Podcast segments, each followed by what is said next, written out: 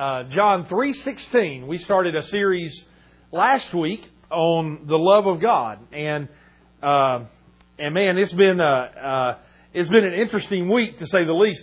I, if you're friends with me on Facebook, you've probably noticed that uh, every every day I've been putting uh, I've found all kinds of different pictures that just says God loves me, and I put those out there, and uh, you know got some interesting feedback from some of that. Had one had one person tell me that they thought I was arrogant for saying that.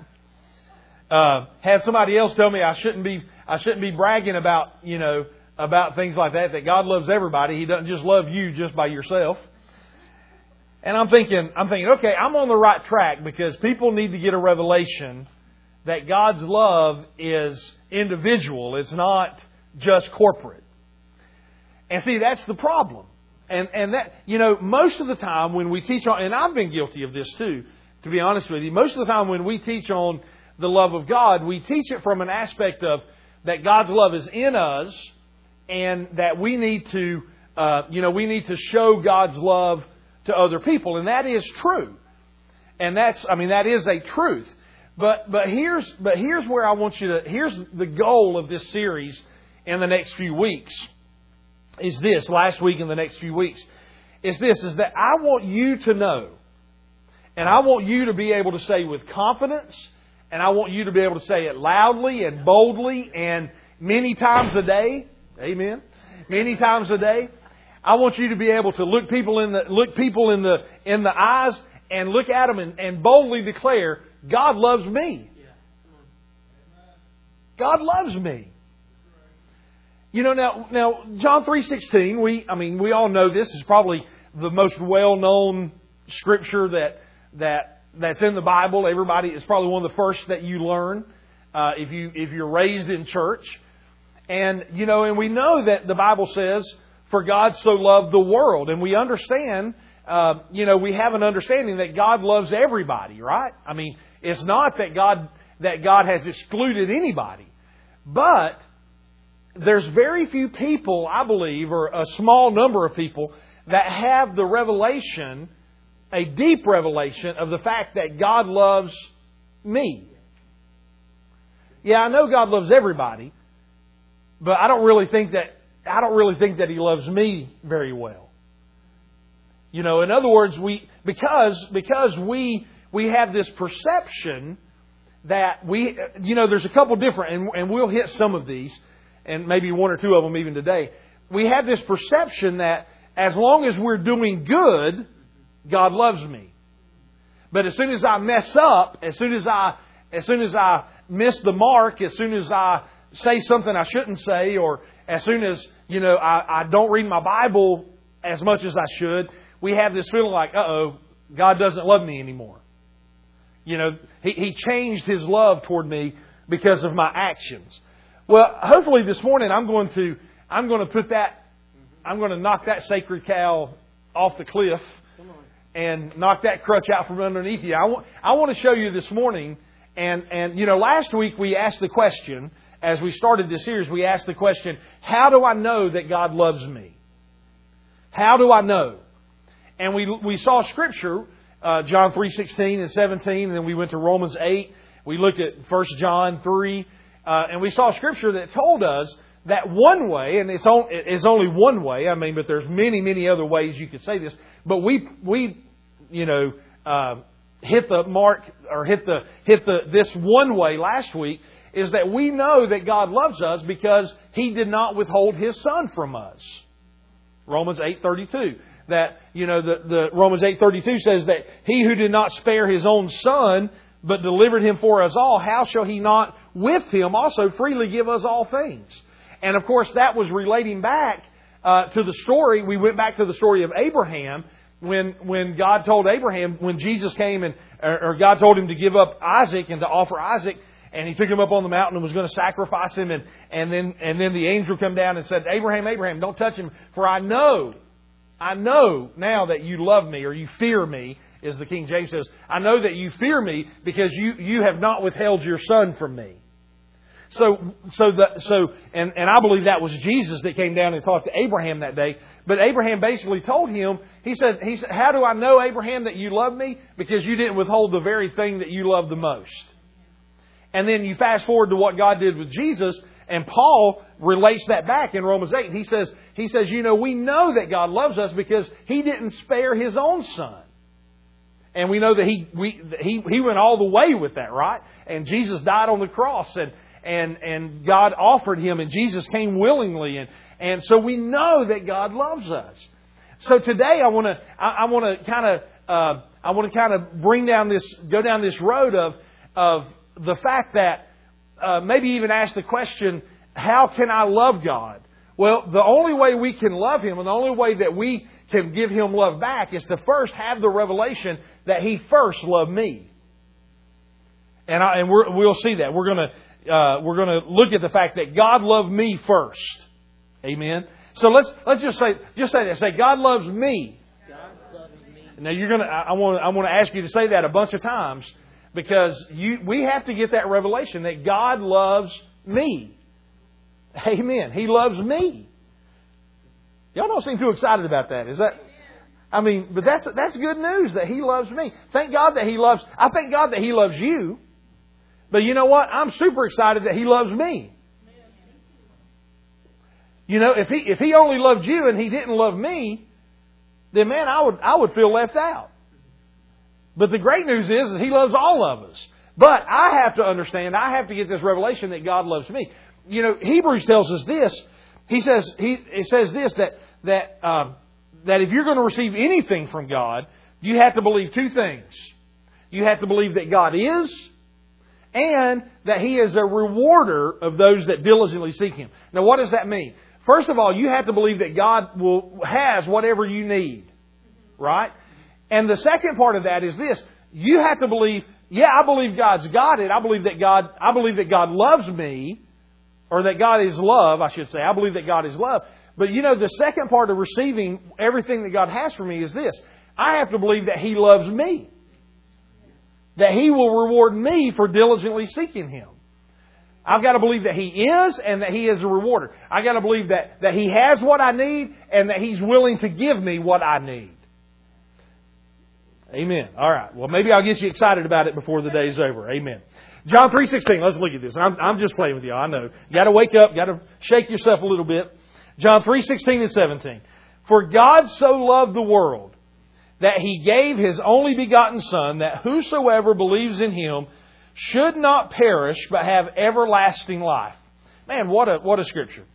For God so loved the world. He, he didn't just say God loved the world. He says, For God so loved the world that He gave. The first thing that He did, because, because He loves the world, loved the world, was He gave His Son. Then in verse 17, and we talked about this last week as well, for God did not send His Son into the world to condemn the world, but that the world through Him might be saved. We know this condemnation does not come from God. You know, the Scripture tells us there's now no condemnation to those that believe in Christ Jesus. Amen. So condemnation, he says, God did not, Jesus did not, God did not send Jesus into the world to condemn the world, but that the world through him might be saved. Amen. Now, we looked at, I think, I believe we looked at this scripture last week, but I want to go into it a little bit deeper this morning. Let's turn over to 1 John chapter 4. 1 John chapter 4. I want us to, to examine this from the standpoint of, of you know, how is it that that uh, how is it that I can love God? Because the reality of it, and we'll see this today, the reality of it is this: you will not be able to truly love somebody until you understand how much God loved you and loves you. The only way that you can give love is to understand that God is love. Without God, it's impossible it's impossible to truly love someone without getting without getting the revelation that God loves me. Let me. Uh, well, let's re- let's read this and then we'll we'll talk about this. Let's look at 1 John chapter four, and we'll just start in verse number seven. 1 John four seven.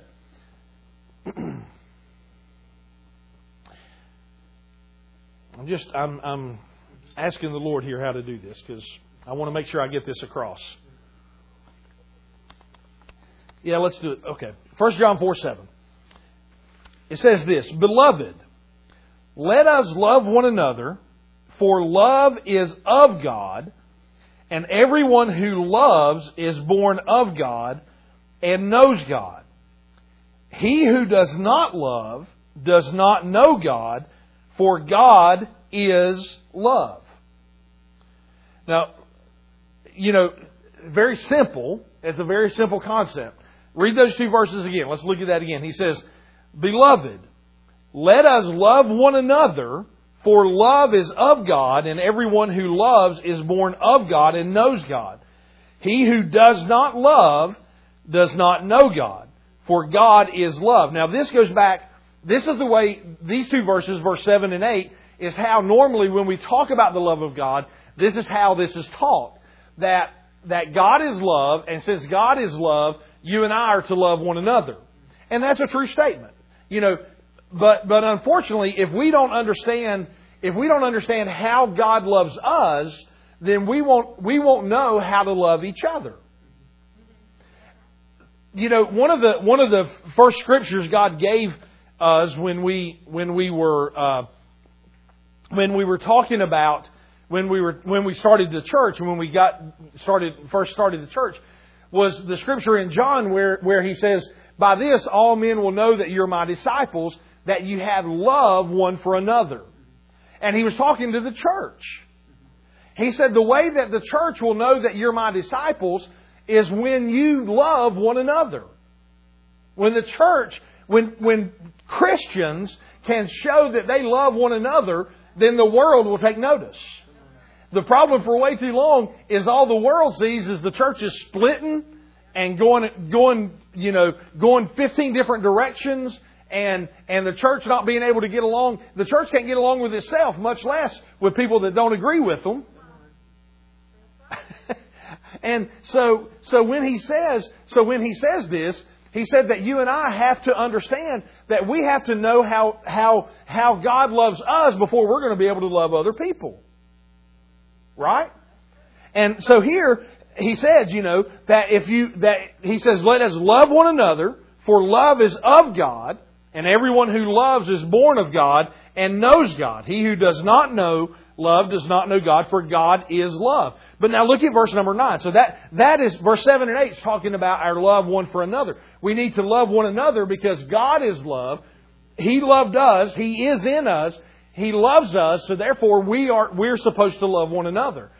Then in verse number 9, he says this In this, the love of God was manifested toward us, that God has sent His only begotten Son into the world that we might live through Him. This is another way to, to say exactly what John 3.16 said. Listen to it again. He says, in this, the love of God was manifested. Or in other words, we could say it this way. That, that's kind of sometimes, you know, the King James, we don't necessarily understand uh, that language as much, but we could say it like this This is how God showed His love for us. How did God show His love? How was it manifested? Or how, what did God do to show us that He loved us?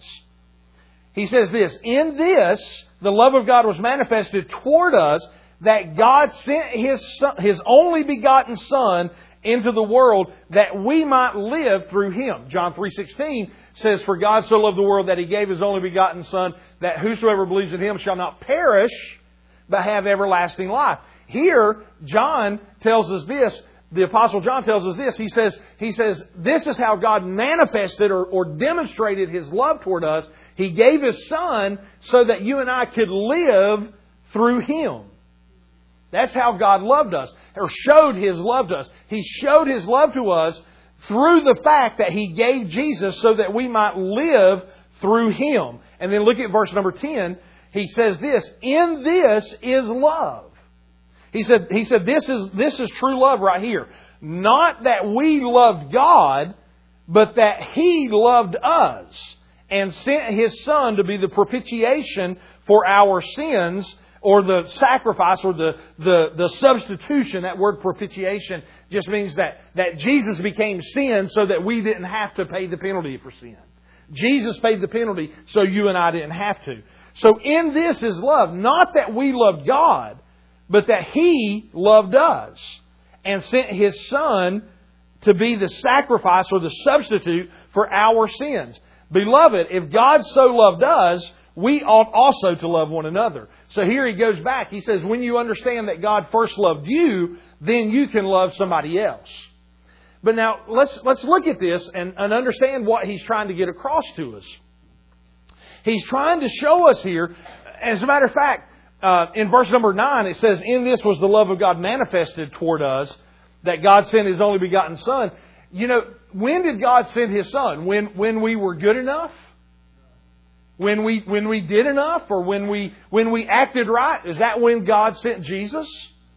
No. Romans 5 8 tells us, hold your place here and, and or we'll put it up on the screen, but, but you can just turn there and just look up on the screen real quick. Romans 5 8 says this, it says, But God demonstrates His own love toward us. Here that, word, that wording is again, that this is how God demonstrated His love toward us or showed His love for us. This is how God demonstrates His own love toward us in that while we were yet sinners, Christ died for us. So, so we have to understand this. Our actions, your actions, you being good enough, your performance, you doing and saying and being the right thing has nothing to do with God loving you. It has zero, zilch. In the world, in the, in the natural, most people um, equate love or they equate somebody loves them when they're doing what pleases them. How many times have you know, we hear this and we talk about this as to our teenagers a lot, and and you hear and you know you hear uh, boyfriend and girlfriend and things like that. They'll say things like they'll say things like you know, well, if you love me, you'll have sex with me. You know, if you love me, you'll do this for me. Well, guess what? That is the furthest thing from love that there is. You're at, if you have to do something to get somebody to love you, that is not love, that's control. Love does not, love is not, uh, how do we say that? Love is not um, controlled or shown simply because of your actions.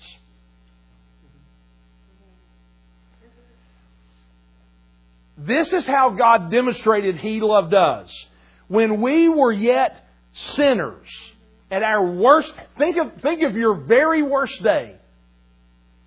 The worst day you've ever had in your life. God still loved you.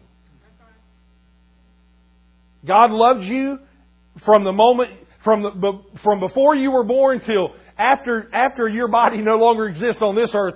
God's love never changes toward you. We'll see a scripture in just a moment. I'm getting ahead of myself, but we'll see a scripture in a moment that said, while you were enemies with God, He still loved you. And then He tells us, we, we saw that scripture that says that, that, that the way God demonstrates His love toward us is how you and I should love one another. So what does that tell us? I should not base my love for, for you, for my wife, for my kids, I should not base my, my love for anybody on whether they perform up to my beliefs or not.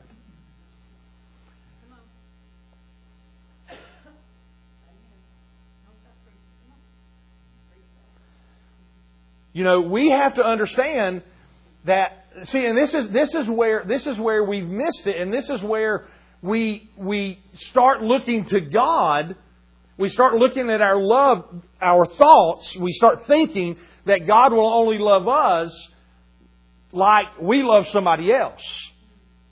We, we start thinking, okay, well, as long as my wife cooks me dinner, washes my clothes, uh, treats me like she's supposed to treat me, well, then she loves me. But the moment I come, the day I come home and, and she's had a rough day and cook and supper written on the table and, and the clothes aren't washed and, and you know the the house is a mess and all this stuff. All of a sudden, my wife doesn't love me no more. Well, guess what? That, that is messed up. Amen. Performance has nothing to do with love. Amen. All right. I want to have to dig, dig a little bit here. and see, so what happens is this. When I start seeing love this way, based on performance, then I translate this kind of love to that kind of love.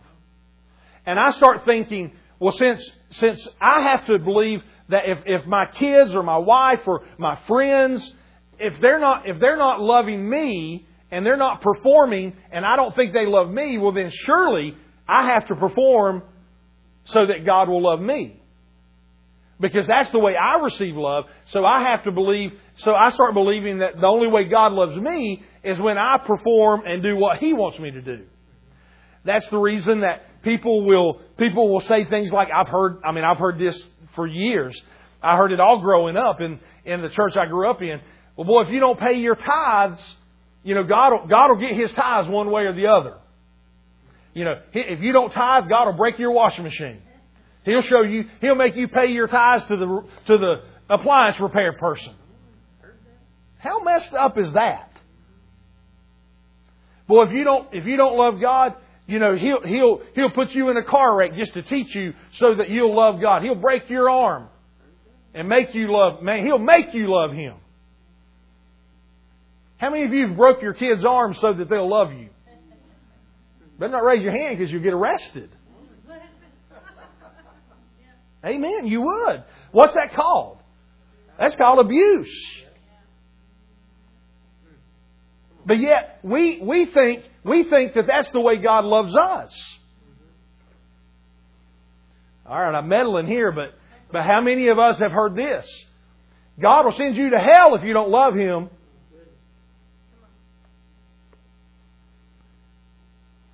We, we have, boy, we have messed this love thing up. We've messed it up. Now, is it true that people that reject God and people that, that refuse to receive the gift that God gives him, you realize, you realize there's only, there's only one sin that'll send you to hell.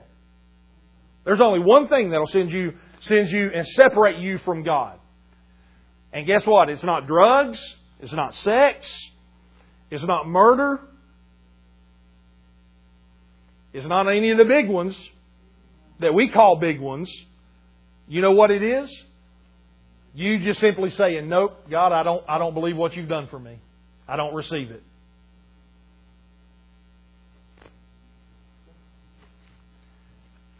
Man, I'm telling you, and then yet we we have we have scared, we've literally I mean, listen. Growing up, man, they would I, I remember preachers, boy, they could preach hell hot and heaven sweet and and now I look at that and I, I realize what they're what they're doing, and, and you've heard this this language before, but I've heard people. I mean, there were good. There were people very good at, at scaring the hell out of you. Or we could say it better, I guess, maybe trying to scare you out of hell.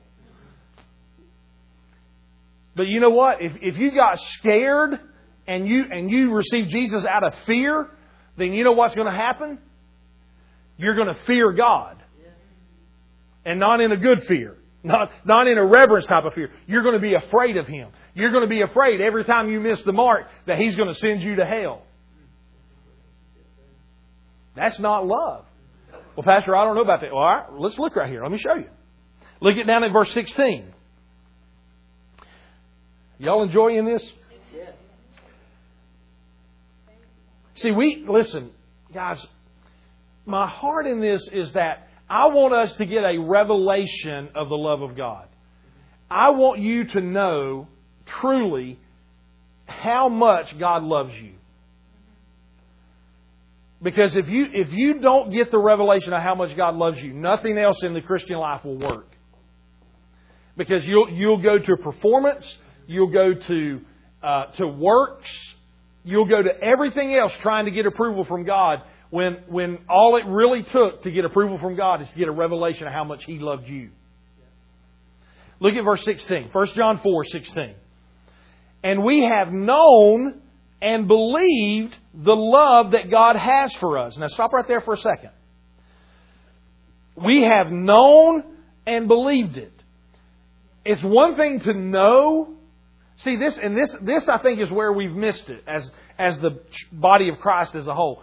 We all know, we all know, and, and we every one of us will say, every person that's ever believed in God will say God loves everybody. God loves the world. For God so loves the world. John John three sixteen.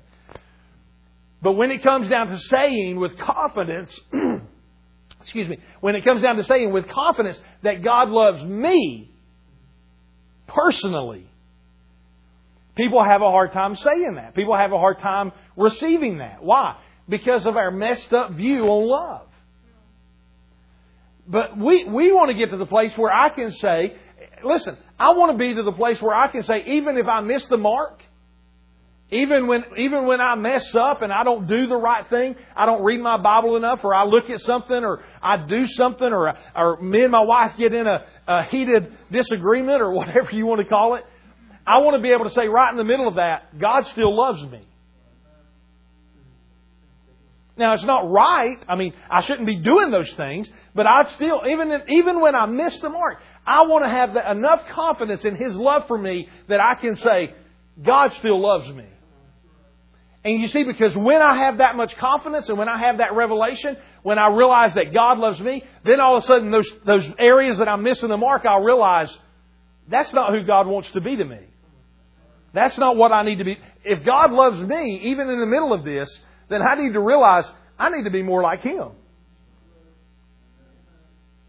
Because He loves me, it teaches me and shows me how I'm supposed to love others. So he says, so I so we have known and believed the love that God has for us. God is love. He said, he said that again. He said it up in the other scriptures we just read, but he said it again. He says, he says, we've known and believed the love that God has for us. God is love, and he who abides in love abides in God, and God in him. Now listen to verse 17.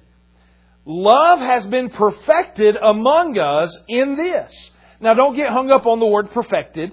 It just means love becomes mature. Love becomes full grown. In other words, you know, um, it takes it takes maturity to love people the way God loves us. It takes a lot of maturity. When you see people with a quick temper and you see people that, that you know, somebody looks at them wrong and they get offended at them, I can guarantee you this, they're not very mature in, in the things of God. A tree's known by its fruit. And somebody that gets offended easily, somebody that, that, that, you know, gets mad at people all the time, you can guarantee, I can guarantee you they are not very mature in the things of God because if they were, if they were, if they were, I mean, what we're getting ready to see here, what he's saying, what he's saying is this. He said, love has been, has grown to maturity or been perfected among us in this, that we may have boldness in the day of judgment. Now think about that.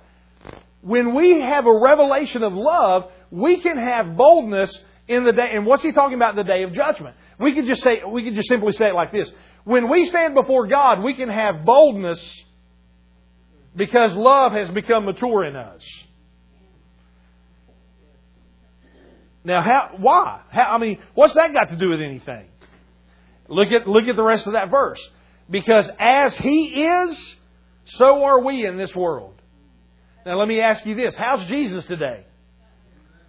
He's not offended. He's not broke. He's not sick. As He is, you and I should be. Why? How? Because we get a revelation of how much God loves us. God loved us enough to give us Jesus. Jesus loved us enough to come willingly to show us the true picture of the Father so that we no longer have a, BJ talked about it, you know, earlier, so we no longer have a misconception or, or that we misrepresent who God is. Jesus came as the perfect picture of who the Father is. And when we see Him through Jesus, the way Jesus represented Him, and when we see Him that way, then we become just like He is. Man, But verse 18 was where I was wanting to get with this. Listen to this. There is no fear in love. But perfect love casts fear, casts out fear. Because now listen, this is so important. Because fear involves torment. But he who fears has not been made perfect in love. Now, let's look at that from the Amplified. And, and, then, and then we're going to talk about this. Look at it from the Amplified. Listen to this. There is no fear in love. Dread does not exist. But full grown, complete, perfect, or we could say mature or uh, full grown and complete. I mean, that's, that's good language. But full grown, complete, perfect, mature love turns fear out of doors and expels every trace of terror. For fear brings with it the thought of punishment. And so, he who is afraid has not reached the full maturity of love, is not yet grown into love's complete perfection. Now, let's break that scripture down here. Let, us get this where we can understand this. God loves me. God loves me. I get this revelation that God loves me, and it does a couple things for me. Well, first of all, I guess I, I, guess I even have to back up further than that. I have to understand what love is. Because if, if, if I think God loves me the way I understand love on a natural level, then my conception of God is going to be messed up. Like I said, if, if I believe that just when my wife is doing everything I want her to do, or my, my boys are doing everything I want them to do, or my friends are treating me the way I want them to treat me, and I think that's love, and then I turn that to God, and I say, okay, God, as long as you're being good to me, I know you love me. But what about when my car breaks down and I don't have the money in the bank? Oh man, what did I do wrong? God must not love me. He's not, he's not taking care of me. What do I, what happens when, when you start, you start feeling sick and you have, and, and you know, a, a sickness comes on you? Oh well, I wonder what I did wrong because, you know, if God loved me, He wouldn't let me get sick.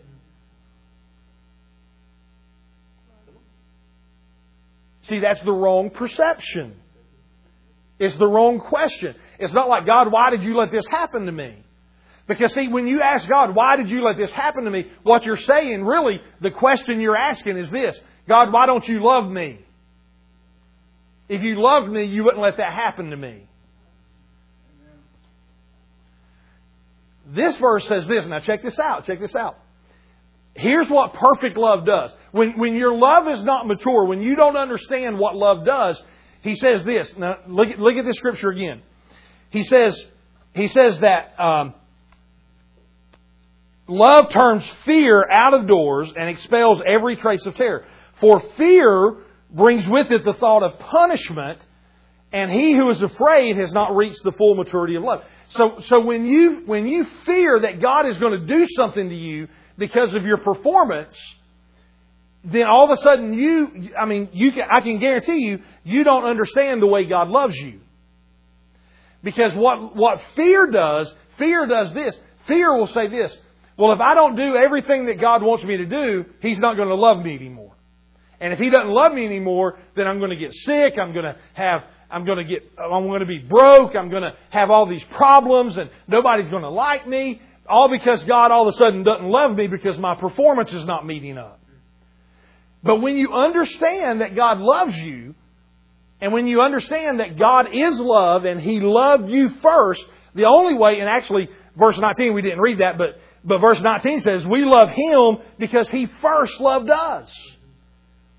So when we understand that He first loved us, and that's the only way that love comes, then, then we understand this. It takes fear out of the picture because when we understand the God kind of love, we understand that, that regardless of my actions, God still loves me.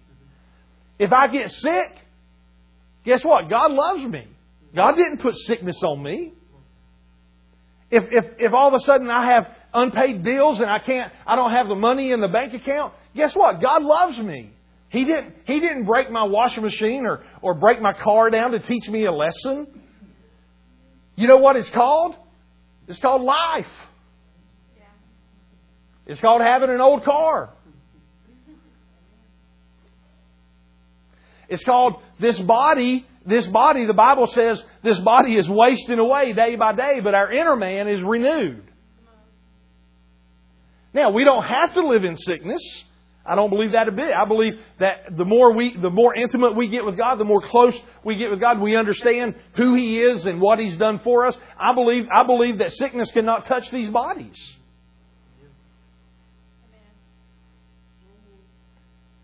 Listen, what Jesus did on the cross, it took care of everything that you and I will ever face. The question is, are we going to believe it? Let's go back to this. Okay. Fear. He says, he said, he said here in verse 19, he said, there's no fear in love. Dread does not exist. So, so when we, when we start fearing or when we start thinking about punishment, or we start thinking that God's going to get me because of something I did, then all of a sudden we, we have to realize, we have to realize that we no longer have the right perception of our Father. People talk about, uh, people talk a lot about judgment and God's judging this and that because of the, the hurricanes and the wildfires and, and things. Listen, I want to tell you, if that's God's judgment, He's not doing a very good job because he's doing it at like select areas and, and even everybody in those areas are not getting judged. It's just like he's picking one or two people out and, and hurting them and nobody else. That's crazy to think that that's God's judgment. Because the Bible tells us very plainly that he poured his judgment out on Jesus on the cross. The punishment for our sin, the, the judgment, condemnation, everything he poured out on Jesus on the cross. So if I fear condemnation, if I fear judgment, it's because I don't understand how much God loves me. And he says, he goes on to say this. He said that, that because perfect love or mature love casts fear out because fear involves judgment. He who fears has not been made perfect in love. So, so we have to understand.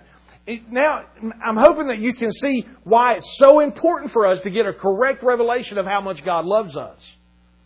Because if we, if we have this revelation, if we have a thought about God loving us, and about, or if we, if we have this thought about God punishing us and God getting back at us because we did something wrong, then we don't understand the true love of God. And if we don't understand the true love of God, then you know what? I'm not going to treat you right when you do something wrong to me. I told people all the time, you, you can't love with the love of God in the flesh. It's a spiritual thing. Because you know what? My flesh, if you say something about me, if you, if you do something to me, my flesh wants to reach out and touch you. It wants to reach out, reach out and have the ministry laying on of hands. But in the wrong way. Amen. So, but I can't love you in the flesh. I have to love you through the Spirit.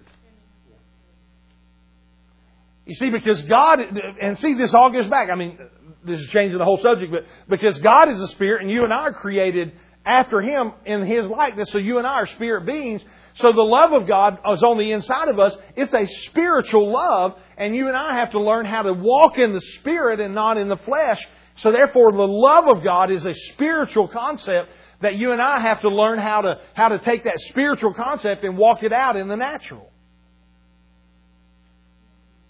And if you try to do it in the flesh, you're going to, you're to be miserable. And you're not to be, you're not going to be very successful at doing it. Because God is a spirit, and we have to understand that above everything, you and I have to, have to learn how to walk in the spirit and not in the flesh. So the love of God does not come with condemnation or with, with fear, but it comes, it comes understanding that He, that, that it's not, it's not about how much I love God, it's about how much He loves me. Oh man, I feel like I butchered that. Turn to Ephesians 2. I don't know whether I got that out good or not, but anyway, we'll, we'll come back. We'll come back to that in a minute.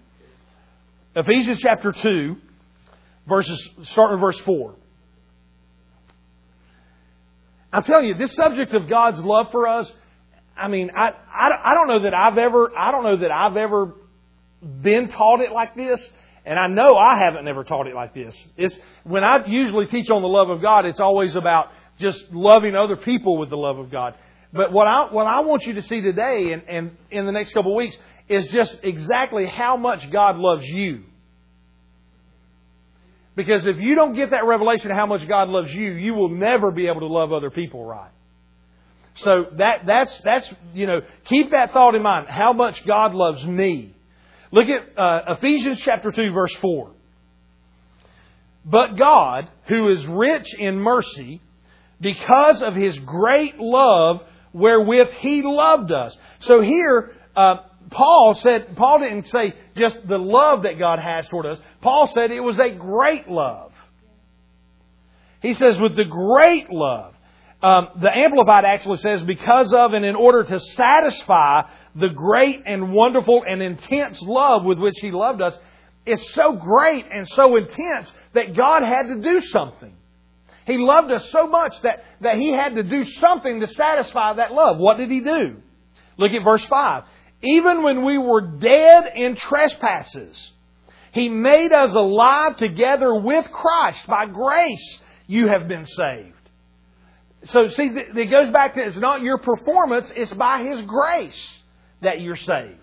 He loved you so much that while you were, while you were dead, He quickened you to be alive through what Jesus did on the cross. He included you on the cross he included you in what Christ did so that He could bring us back to life in Him. That's how much He loved us.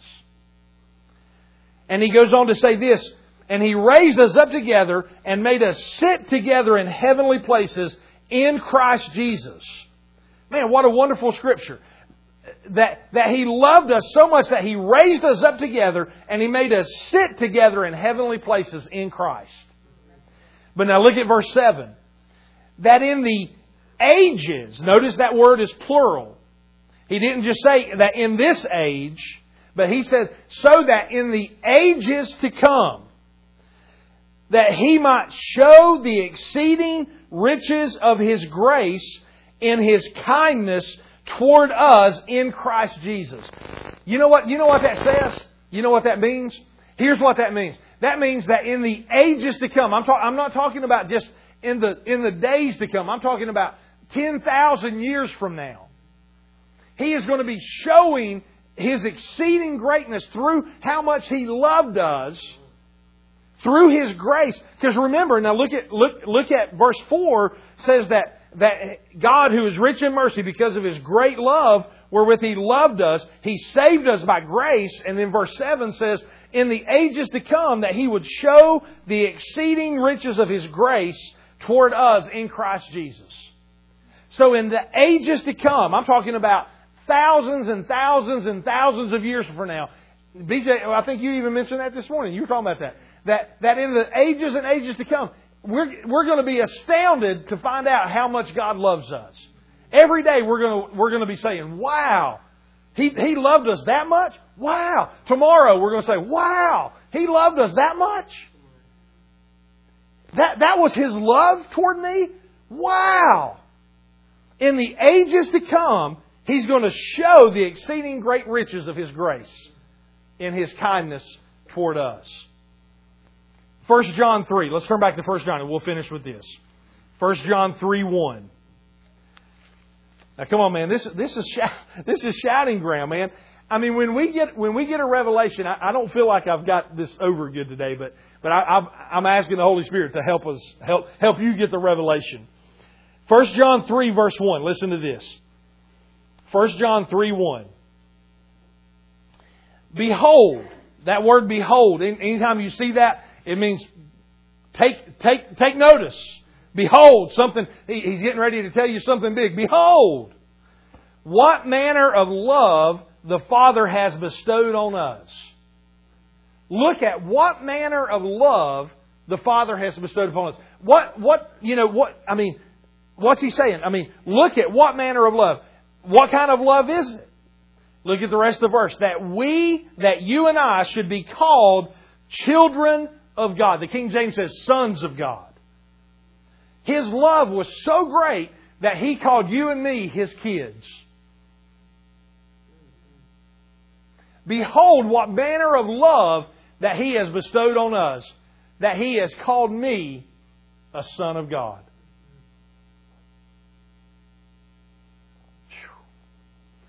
Hallelujah. Therefore, now listen, therefore the world does not know us because it did not know Him.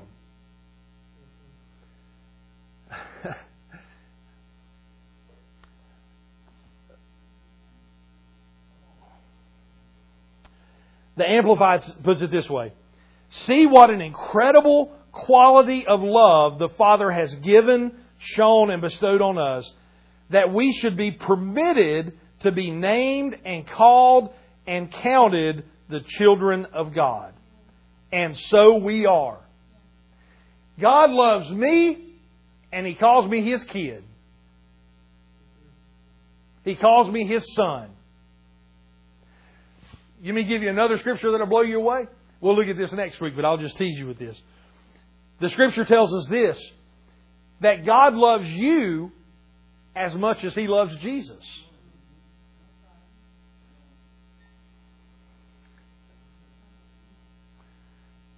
That's pretty awesome. You see, God loved me enough, and He loves me enough that He gave His most prized possession, knowing, knowing that that if I when I received and I believed on that possession on, on Jesus, on His Son, when I believed on His Son, that love would bestow upon me the right and the privilege of not only just saying that God loves me, but now I can say, Jesus is my brother. He's my Savior, but He's my brother too, because John tells us here that, that that love bestows upon you and I the privilege to be called sons of God. Sons and daughters.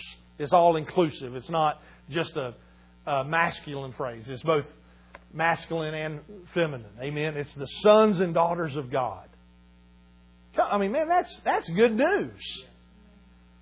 That is an incredible love. And see, and here's the kicker. Here's the kicker. And here's what I want you to hear today. And I don't know, I mean, hopefully you get this. We, for so long, we have this concept of um, that I've got to perform, I've got to, I've got to, you know, do everything so that God will show His love to me and so that God will love me. But time and again, we saw three different times today that through those scriptures where it says that that it's not that we love Him, but it's that He loves us. You see, you don't have to love Him in order for you for Him to love you back. He loved us. Actually, is right, right, verse, right reverse of that. He loved us so that we can know how to love Him. And when we understand how much He loves us and that we can love Him, then we can understand how to love each other. I'll have to go, I'll have to explain that a little bit more next week. But let, let me, let me pray for you. Let me pray for you. Father, um, Father, my prayer today is just simply that, uh, Holy Spirit, that you that you would work on the inside of every one of us to get the revelation, to get a deeper revelation, a deeper understanding. God, there's so many scriptures that talk about how much you love us. Help each one of us, Father, get an understanding and a revelation that, that God loves me personally. Help me understand and see and know, Father, that you love me. Thank you for that, Father. Lord, I pray, Holy Spirit, I pray you would just reveal, open up our, open up our hearts and our, uh, our understanding to where, Lord, that we can get that revelation this morning. That it's not about our performance, but it's about simply believing that you love us. and when we understand how much you love us, then it'll help us love other people that way. You loved us so much that even while we were enemies, even when we were dead in our sin and trespasses, even when we were at the worst place of our life, you loved us. And you loved us enough to call us sons of God, children of God. Wow. Thank you for that, Father. Thank you for the revelation. Lord, I'm hungry for that. I, I, I desire more revelation. Father, so that we can articulate that and we can, we can be better representatives of your love for other for, for your love for us so that we can love other people that way. So thank you for that, Father. Thank you for that, Father. Hallelujah. In Jesus' name. Let's say this before we go. And, and I encourage you, man, keep saying it. Say it every day. Pray and ask God. When you say it, if you don't fully understand it, ask God to give you more revelation on it. But but say many times a day. First thing when you wake up in the morning, last thing when you go to bed at night, say, God loves me. So let's all just say that together. God loves me. God loves you too, but God loves me is the revelation you need to get. Yeah. Yeah, yeah, Because see, when you get that revelation that God loves me, then you can help other people understand how much God loves them. But it, it won't be, you can't help other people if you don't have it yourself. So say it many, many times. And if you don't, and pray and say, Lord, help me get that revelation of how much you love me. Amen? Amen. Well, listen, I pray you have a great week. Yes, you got something? No, you're good. Well, I'm not sorry. um, so there was a moment at the end of worship where you couldn't move, Mm. and um, and I know why. Some, if you don't want to raise your hand, you don't have to. Somebody in here knows what I'm talking about, and I couldn't have went home today and left hanging. But in my spirit, he kept hanging it on, and I and I, and I just felt somebody battling him, and I seen you like in your spirit. You was getting some kind of revelation. You was getting some freedom, and Mm. you really didn't want him to end either. You was battling with something. I mean, literally, I could see your shoulders turning. I could see you wanting to give in. And you know, I don't know if this should be called an altar call or what, but this is my invitation or this is my opportunity to remind you that if you was on the verge of breakthrough, like I've seen your chains, like there was like so many just wrapped around Yeah. them, and I mean I've seen like I've seen them falling off your shoulders all Come the way on. down to your heels, and and we was getting to your knees, and and then we and then we left that moment. So just want to encourage you that if you was here at the end of worship, and that was you fighting in chains, I was fighting with you. Amen. The Lord showed my spirit, and I was fighting with you. And I'm here right now. I'll continue fighting until the rest of the Amen. chains fall off with you. Yeah. Whatever that looks like, whatever you need, when we walk out the door, it's not going to stop. But that feeling of relief, I know that it felt good. I know that you want to continue feeling that. I can't say I can help you do that, but I know that my spirit, I know that the pastor, I know that there's people in here that can help you pray, and that if you really want to leave here today and you want all them chains to be broken off, and you do not want to feel the way you was feeling at the end of worship, you can get that right now. Do not have to leave here Amen. with that bondage, with them chains, because if you leave and you fought to get them halfway down you and you were shaking them Mm. off, the minute you walk out that door and you don't take to this invitation, now I know I'm being bold, and, but I asked the Lord to do a new thing, so I'm just going ahead and doing it. If you walk out that door, them chains that you fought to get off of you this morning will start wrapping back They up will. like a wild vine, and it will choke you Even tighter. you go to sleep tonight. I don't know if that's a fit. I'm not threatening you. I'm just saying that's how ugly that spirit can Yeah. be. If you acknowledge that it was there, you let God take it off of you, and you won't give it all to Him. Just take it all off. Amen. Anybody want me to pray with them before they leave today? Amen. And listen, there's nothing to be ashamed. That's nothing. Yeah. Kia, come on, come on down. Yeah, I mean, that's nothing to be ashamed about. Listen, we all, man, we all, you know, fight those things, and I mean, every one of us has got our chains that we fight every day. You know, I mean, that's nothing to be ashamed about, man. I mean, but that when when the Holy Spirit gives revelation like that, if that's you, man, I, take advantage of it. Amen. So, amen. All right. Y'all just help us. Just, Yeah. Thank you, Father. Hallelujah. Thank you, Father.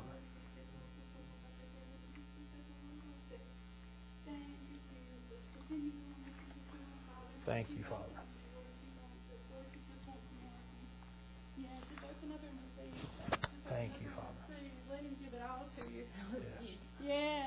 Father, Take break those chains off. take it. Yeah, just tell him to take it. Tell him you don't want it. Jesus. Surrender. Yes. If anybody Yes, else is in here, you just tell them to take it. Thank the you, Lord. the, the, the, Let's all just stand up just for a moment and just, just pray into this.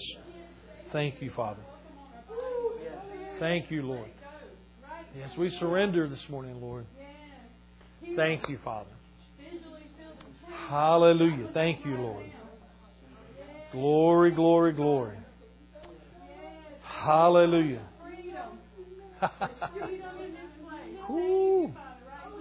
The joy of the Lord. Thank you, Father. Thank you, Lord. Thank you, Lord. Freedom. Thank you, Lord. Hallelujah. Now listen, if you're if you're out there in the congregation and, and you want freedom, man, just press into it right now. Just lift your hands and just receive it right where you are. Thank you, Father, for freedom this morning. Hallelujah. Hallelujah. Thank you, Lord. Come on, let's lift our hands and just rejoice. Just thank you, Lord. Let's praise Him. Thank you, Lord. Thank you for freedom this morning, Lord. Thank you for freedom. Thank you for Father for, for the freedom of those that are up front. Thank you for the freedom of everybody in this place. Jesus, that's how much you loved us, God. That's how much you loved us. You loved us enough to bring freedom in our lives. Thank you for freedom this morning, Lord. Hallelujah. So, Lord, we receive that right now. We receive that right now in Jesus' name. Hallelujah. Thank you, Lord. Hallelujah. Hallelujah. Thank you, Lord. Thank you, Lord. Thank you, Lord. Hallelujah. Hallelujah. So here's what we're going to do, Jay. Put some, uh, put a put a song on, something a, a good rejoicing song. And here's what we're going to do. If you if if you can stay up here as long as you need to, and if you need freedom, you can stay and just rejoice. And then we're going to dismiss everybody else. If you need to go, we're going to dismiss you. But if you want to, if you want to stay up and worship and just and just receive that freedom, then by all means do that. And uh, and and then we're just gonna we're just gonna say for the for everybody else, we'll dismiss everyone. Remember, the youth are doing the uh, the play today. Uh, I think Stacy will probably have the food ready here in a minute. We're eating back in the gym, but but uh, so the youth can make their way back there, and then uh, they'll be through about one thirty or so for the parents tonight at five. Uh, the youth have the guest minister Jason Clark. Be here if you can. It's going to be an awesome time. Uh, encourage everybody to come back out, bring your friends, and uh, that's going to be incredible. And just go in the freedom, go in the freedom to know that God loves you. Amen. So Jay.